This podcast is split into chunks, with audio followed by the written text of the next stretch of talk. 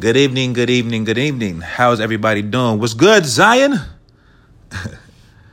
as you should be having a blessed day as we cry out to God on this lovely day, as we focus our minds on Him. I just wanted to come on here and talk to you guys and let you know that, hey, you can do all things through Christ that strengthens you. Stop letting the naysayers come in and dictate who you are.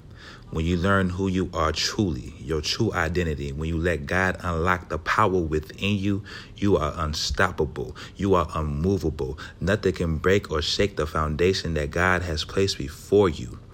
I just want to give you a words of encouragement today and say keep pushing, keep striving, keep doing your best and know that God is on your side and He is fighting on your behalf. It's going to be a lot of people that's not going to understand the calling in your life. A lot of people is not going to understand the power of God that is over your life. A lot of people are not going to understand your testimony. But God and you understand the power of testimony, the power of faith. Don't be afraid to walk out on faith. Don't be afraid, afraid to step out and take that leap of faith.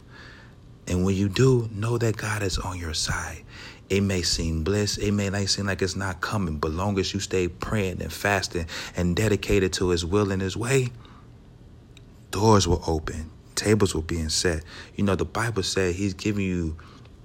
He has given you the authority to tread over serpent, serpents and scorpions.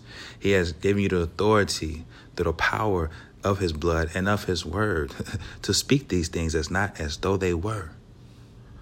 So I just want you to go forth today, knowing that God is on your side, knowing that it is not over, it is not finished, it's only the beginning. So I just want to spread love on today. So you guys have a blessed and wonderful day, Zion. Put a smile on somebody's face. Give God thanks, honor, praise, and glory. And have a blessed day. Love you guys.